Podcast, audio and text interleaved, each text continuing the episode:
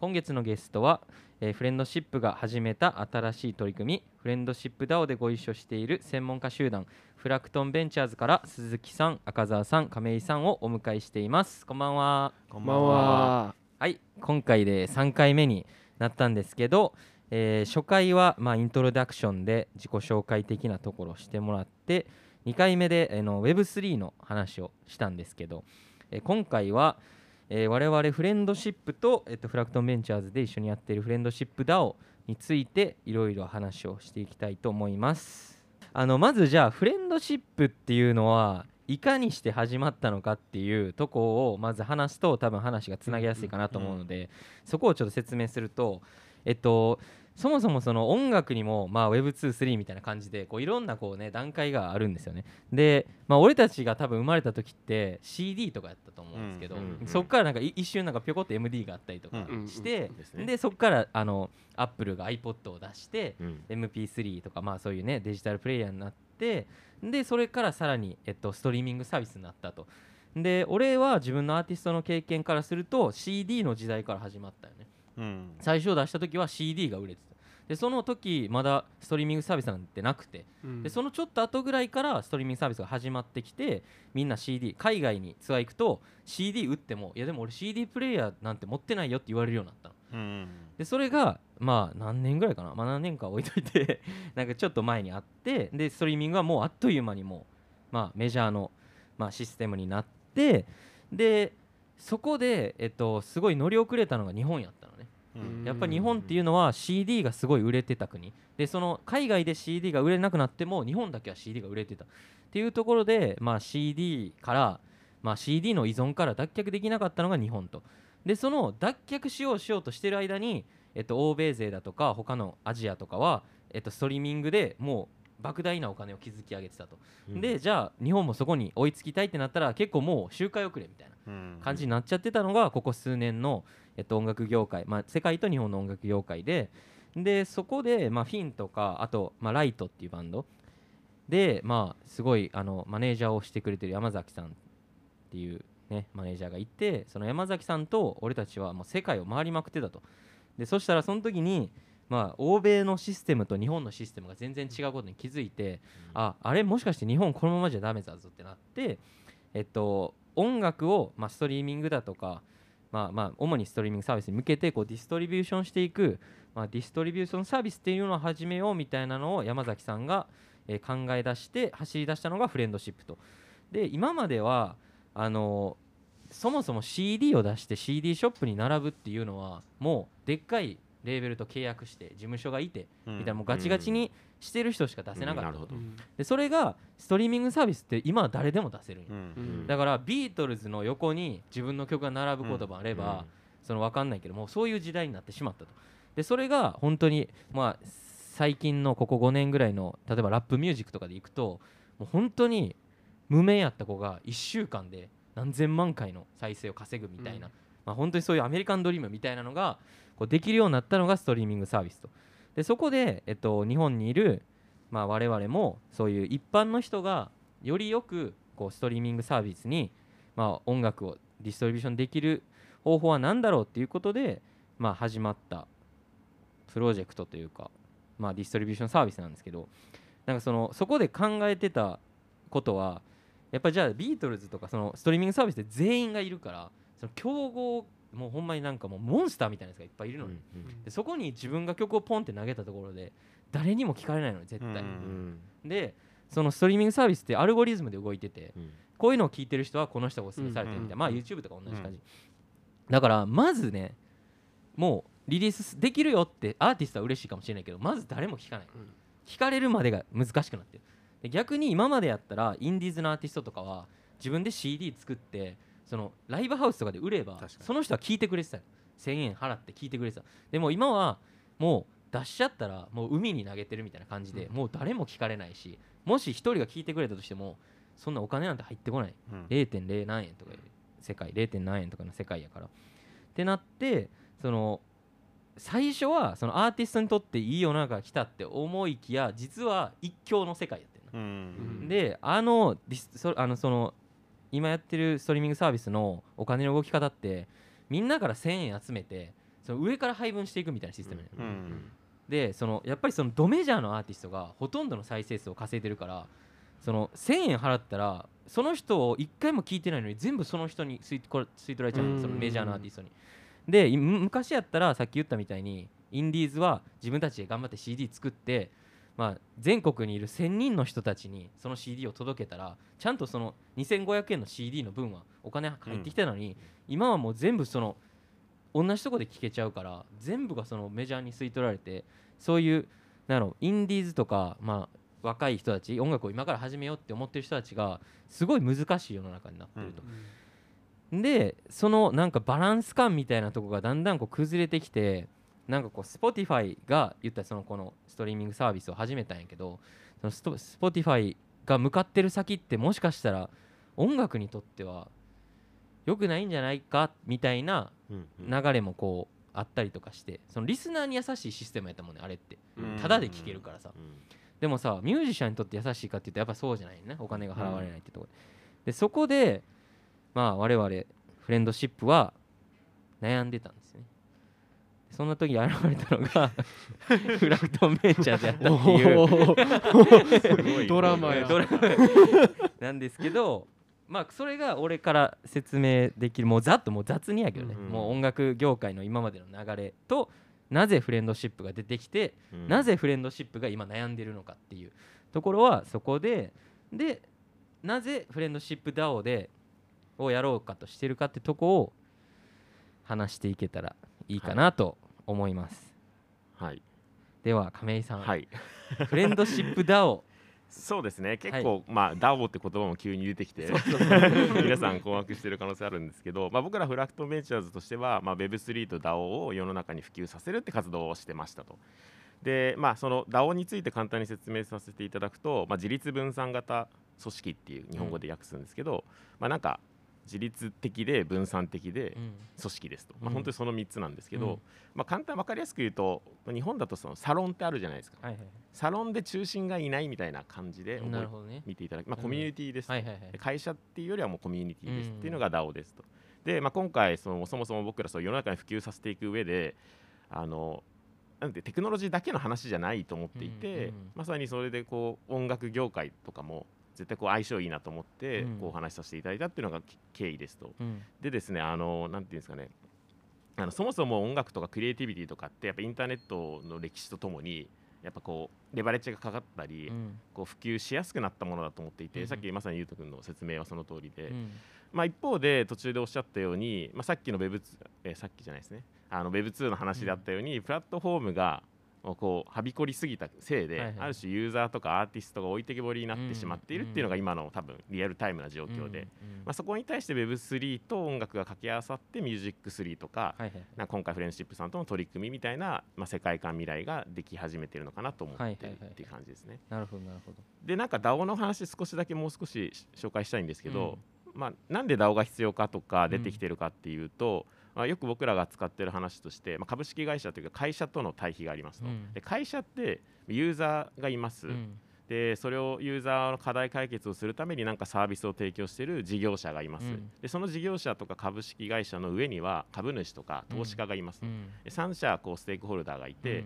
それぞれ全然見てる先が違うんですよ、うんうんうん。ユーザーとしては何かの課題解決したいから使ってる、はいはいはい。例えば暇もこう潰したいから音楽を聴くと、はいはいはい。でも一方音楽を提供しているプラットフォームは、まあ、売上とかユーザー数、うんうん成長させないといけない、はいはいでなぜかって言ったら上には投資家がいて、うん事業を伸ばさないといけない、はいはいはい。伸ばさないとこのサービス良くないからき切れって言われて切られてしまう、うん。まあ、そういう3社が全然違う方向を向いてますが株式会社で、はいはいまあ、DAO っていうのは何かっていうとみんなコミュニティで,、うん。でなんでそれがみんなよベクトルこう同じ方向を向くかっていうと、うん。みんながその仮想通貨というかトークンを持ってるからなんですね。これ何かって言ったら例えば YouTube をうん。初期で使ってた、うん。昔僕らの言葉で腰つべとか言ってた時代あったんですけど、その頃のユーザーに YouTube の株をもらってるみたいな状況なんですよ。はいはいはい。で初期に使ってくれたユーザーに対して全員 YouTube の株株を持ってたら、うん。みんなで YouTube よくしようとするじゃないですか。そうね。うん。それがまさに今トークンで起きていて、はいはいはいはい。なので全員が世のコミュニティも大きくするとか、あのなんですかねユーザー増やすとか、うん。増やすだけじゃなくていろんなこうなんていう活性化させるはいはい仕掛けとか、うん。こういう機能あったらいいよねとかを、うん。みんなで投票し合ったりとか、はいはいはい。そういう形が DAO なのでまさにさっき言った Web2 のしなんか歪みみたいなのを DAO だったら解決できるよねって形で動いてますと、それがまあそれを取り組みでやりたいのがフレンドシップ DAO っていう感じですかね、ちょっと補足があれば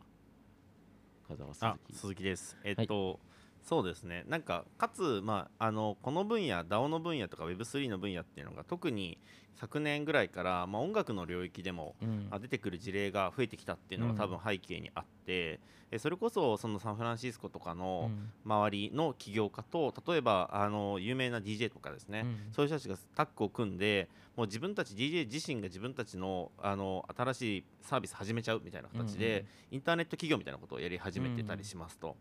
でそうしたところの中にそういう例えば、えっとまあ、ロイヤルっていうアメリカのサービスとかがあったりとかして著作権の分配を先ほど前先週かなでお伝えしたスマートコントラクトっていう仕組みをうんも元にですね自動分配するっていう仕組みとかを作ってたりするチームがいるんですけどそういうものをですね一緒にミュージシャンも含めて立ち上がるみたいな感じになってると。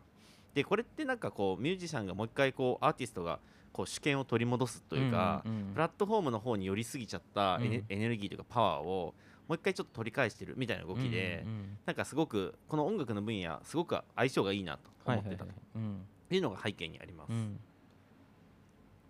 なので今こうミュージック3みたいな形で、はいはいはい。その Web3.0、Web3 っていう言葉とミュージック掛け合わせた言葉として我々定義してるんですけど、この分野がまあこれから非常にホットになっていくとうん信じてますし、まあ、これやることの意義はすごく今だからこそやることの意義があるんじゃないかなといいうはいはい思っていて、あの一緒にやれることをすごく楽しみにしてるっていう感じです。あの本当にさっき鈴木さんが言ってもらった通りで俺がだって今この話をしてるっていうことがそういうことやもんね。本当に。俺は本当にもうアーティストでもうなんやろ学生の時からずっと音楽やっててでそのなんて言うんだろうそのもうずずっとアーティスト、うん。なんかもう音楽のことしか考えてこなかった。人が今こうやってこうなんだろうこういう音楽全体の業界のエコシステムみたいなのを考えた時にこういう3人にたどり着くみたいなのは本当にさっきの話そのまんまの流れやなと思っててなんか本当にそういうなんだろうな。先ほどねあの鈴木さんじゃ亀井さんが言ってくれたあの Web2 の歪みっていうのがすごいいいワードやなと思ったんやけどそれを多分アーティストすごい感じてると思うよ、うんうん。その本当になんかその歪みの真ん中にいるみたいな。うん。もううん全てのなんかねうん悪いところをなんか背負っちゃったみたいな,、うんな多分時代時代でそういう人って絶対いると思うんだけど、損する人もいれば得する人もいる。多分絶対 Web3 でもそういうのは出てくると思うんやけどでもなんか俺は割とそういうところにいたというかたまたま、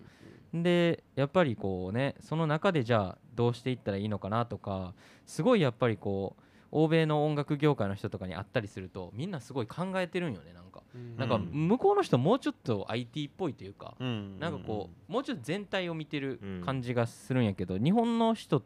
日本の音楽業界って音楽業界やからなるほど。なんかねもうちょっとこうなんやろクラシックなんよねなんか。うん。だからそこでなんかちょっともしかしたらなんやろうんなんか体質なんかもしれないけどね業界の。っ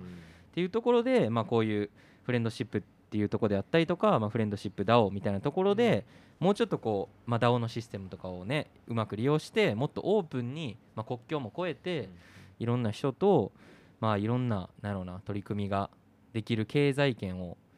まあ、組織できればいいなっていうところですよね。うん。なんかアーティスト一アーティストからしたらなんか俺は今年ん31になるんですけどそのじゃあ自分がそのどのどういうふうに音楽を聴いてどういうふうに音楽ができるようになって音楽を今みんなに届けれるようになってるかっていうと絶対やっぱシステムに乗ってるんですよね。うん最初 CD があったからそうやしその CM で音楽使われてたりとかテレビで音楽が流れてるとかでそれでちっちゃい時にそういうのを触れてそれがかだんだんこう自分の中で消化されてきてじゃあそれを今度自分が使う立場になったと。でなった時にそう今すごい考えるのは自分、まあ、ザフィンっていうことももちろんそうやけど自分よりもっと下の世代今だから10歳とか15歳とか、ああいう子たちがもっといい音楽を作って届けるためには絶対このままじゃダメやなっていうのをすごい思ったというか今の10歳15歳の人は音楽業界見て俺も音ミュージシャンになりたいって思うんかなっていううん。疑問が自分の中にこうあったというか。でそれをやっぱりもうちょっとこう良くしたいというかね。っていうところでやっぱりこの Web3 っていうのはすごい相性がいいのかなっていうところでね毎週会議してますけどね。毎週してますね。なんかあやこうや言ってね、うん。でもなんかこういう会議にアーティストの人たちが入ってくれることってすごい面白いうん。し、新しい発見が我々サイド、フラクトのサイドにもすごくあって、いつも学学びを得てます。なんか本当に、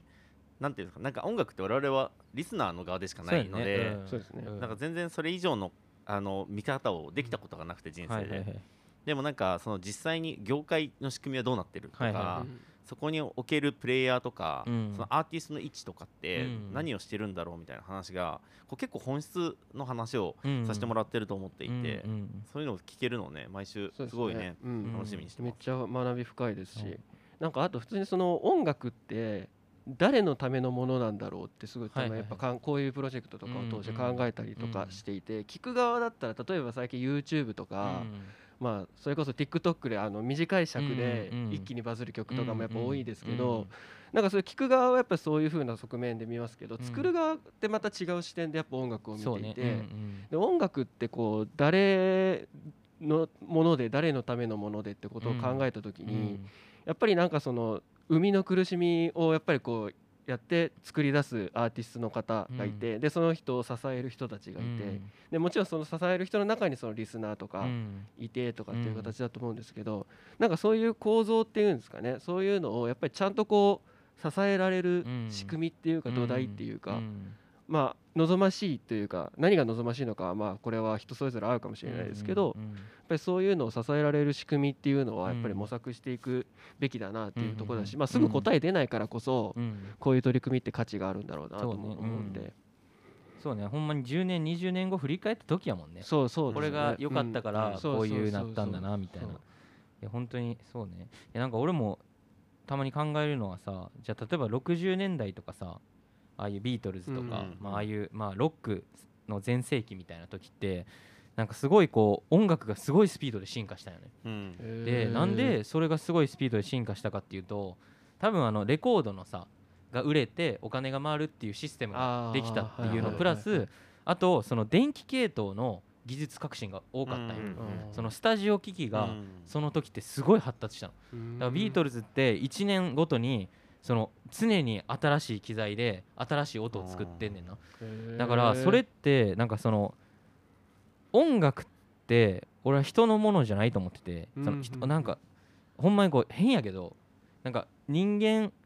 に神様がくれたものみたいなぐらいのななんか感じで俺は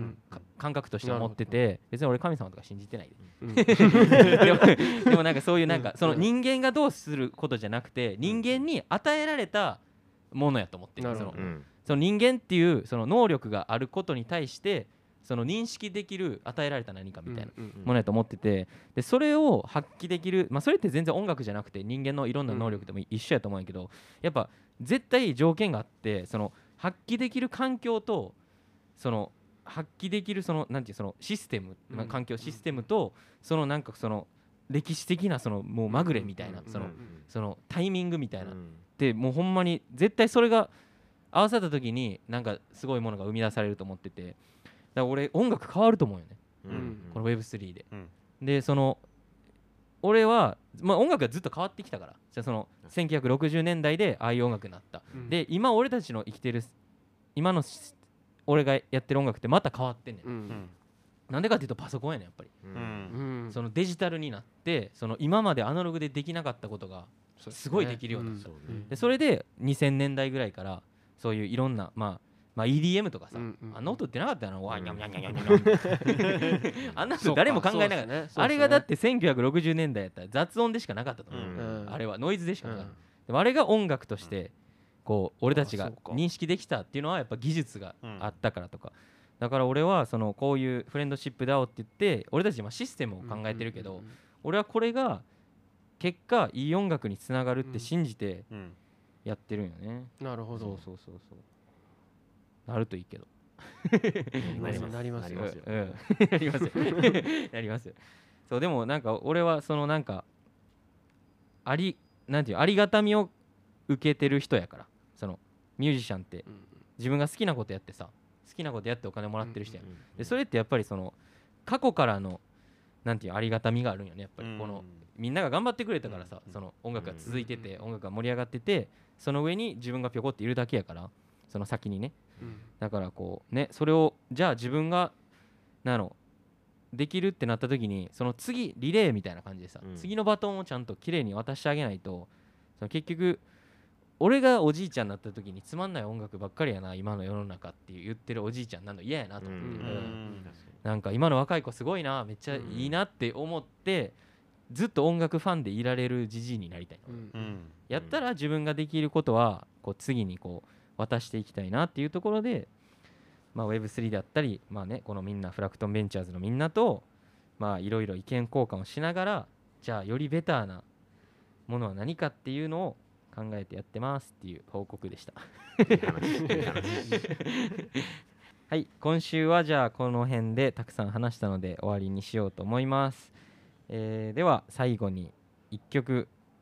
聴いてお別れしたいと思うんですけど今週は亀井さんに選曲お願いします。はい。ではグレイさんの「ピュアソウルっていう曲でお願いします。さよなら